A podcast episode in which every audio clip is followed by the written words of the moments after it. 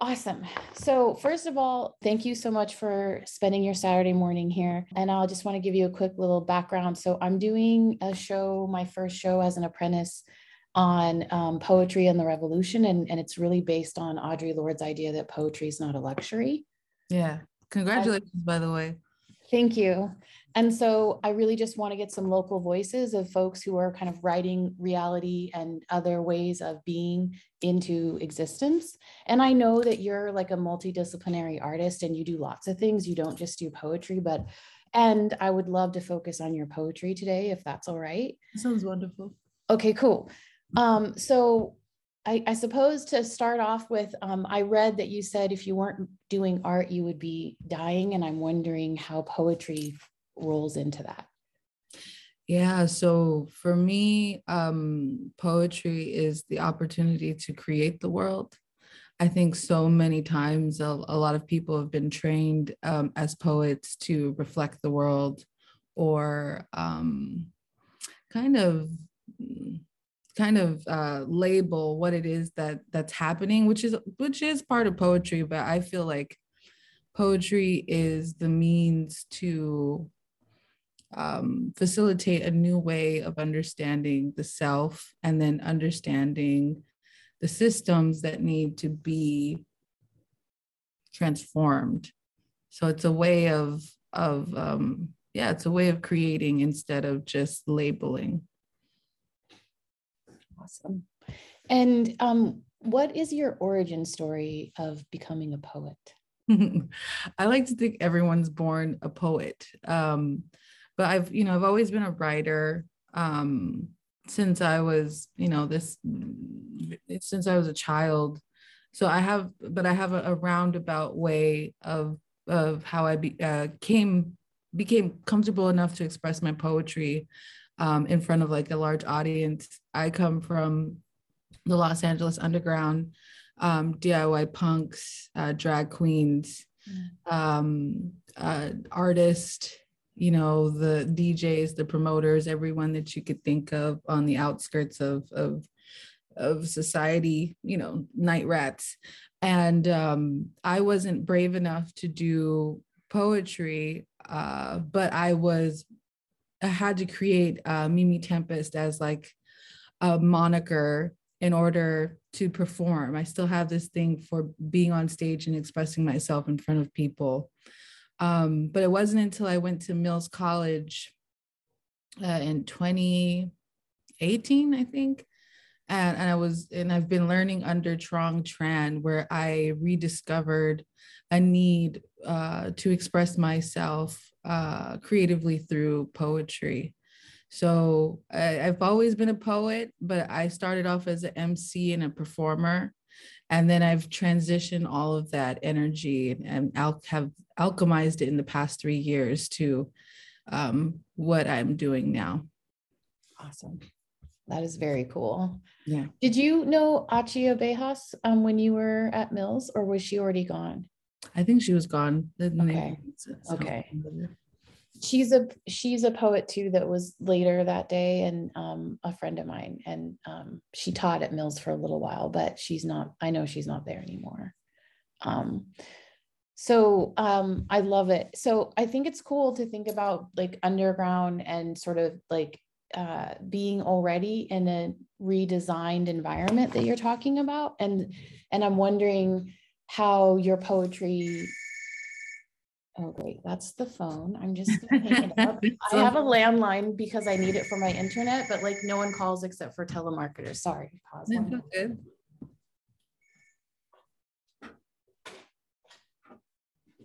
okay it's just going to be off the hook now so that that doesn't happen again. That's the first time that's happened. Sorry. Anyway so i'm thinking about how you know alternate societies or, or communities that are not necessarily represented and systematically like institutionalized in our society right? You're already doing that like with punk and underground and that sort of thing and wondering how your poetry relates to that. I mean um i speaking of luxury right i didn't have at least i didn't and it wasn't initiated with the luxury of the academy. I think there's a certain type of training that um, a lot of academics um, come in with. And um, I just I I came in swinging from the from the mud, so um, that's how that um, correlates. I mean, now I'm a part of the academy. I'm at Santa Cruz uh, getting my PhD, but I wouldn't say that my origin or um, how I was initiated into this work um, comes from that. Mm. Yeah, for sure. And um, related to that, like how how do you navigate sort of like the echo chamber of like who comes to poetry readings and who comes to the academy when you're in that role because you're like in multiple roles right at multiple times and if we really want to describe the possibility of a new way of being like mm-hmm. you said how do you how do you manage that in the, with the echo chamber so that we can actually you know make that happen yeah i don't think i've cracked that code yet that's that's part of the work that i'm currently doing and, and currently figuring out um, but one thing that i do try to reinforce within myself is to show up authentically no matter who the audience is um, if if Mimi Tempestt showed up, that's for me, that's all that matters. And the echo chamber is, is going to do what it's designed to do.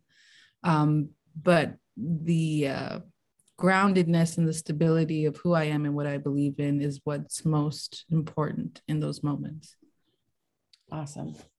Do you have any kind of ritual that you do before you read or, you know, that helps you like stay grounded regardless of the context within which you have arrived?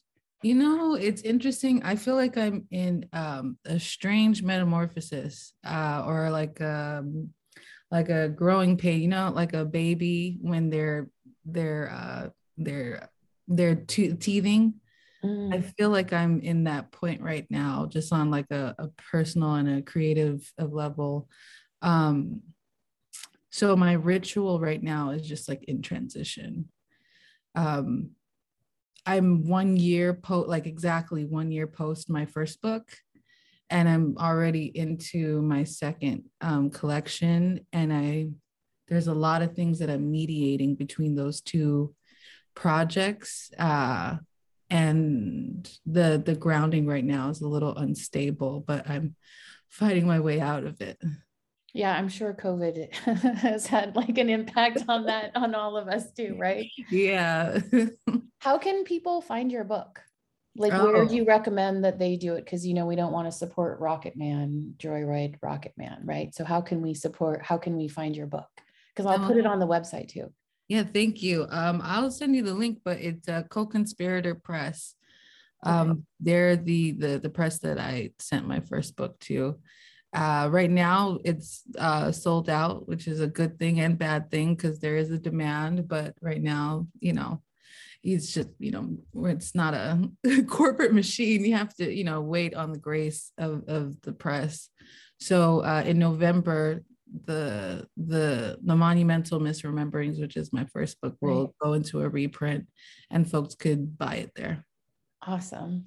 I, I love the title monumental miss miss wait monumental misrememberings, right? Yeah, yeah. that's um, from uh, Kara Walker's Fons Americanus, uh, which I had the privilege of seeing in London, uh, like right before the pandemic.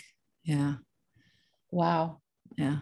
You were there right before in 2020. Yeah, I, I caught, I caught, I'm pretty sure I caught COVID in London in 2019. Oh. So I was, I was sick as shit. Um, I was super sick and I had absolutely no uh, language or understanding of what it is that my body was going through. Mm. Um, and I was, you know, I was, I was in, you know, I was overseas, and um, now that it happened like three months before, the, like everything got shut down, and once I saw the symptoms, I was like, I'm pretty sure I had COVID. So yeah, for sure. Yeah. Awesome. Um, so I wanted to, I have two more questions. Yeah. And one is I want to read this little bit from the essay just to kind of give you an idea of what I'm saying and get your response to it. And then, um, yeah, and then I'll tell you my last two. Okay. So in this essay, I'm sure you've probably read it or heard of it, but it's called Poetry is Not a Luxury. And it's um, Audre Lorde. And she says, In the forefront of our move toward change, there is only poetry to hint at possibility made real, which relates to what you were saying about creating our world, right? For there are no new ideas, there are only new ways of making them felt, of examining what those ideas feel like being lived on a Sunday morning at 7 a.m., after brunch, during wild lovemaking, making war, giving birth, mourning our death, our dead, while we suffer the old longings, battle the old warnings, and fear of being silent and impotent and alone, while we taste new possibilities and strengths. Mm. So, related to what you said when we first started talking about how it makes the world um, possible, I would love to hear about the, the possible world you're trying to make, the world you're trying to make possible with your poetry. Mm you know um, my my mentor Truong Tran says you know um, we don't wake up and and say we're going to write an angry poem. Uh, we wake up we go out into the world and it just so happens that um, the world infringes upon us so often that when it's time to hit the page eventually the rage um, comes out.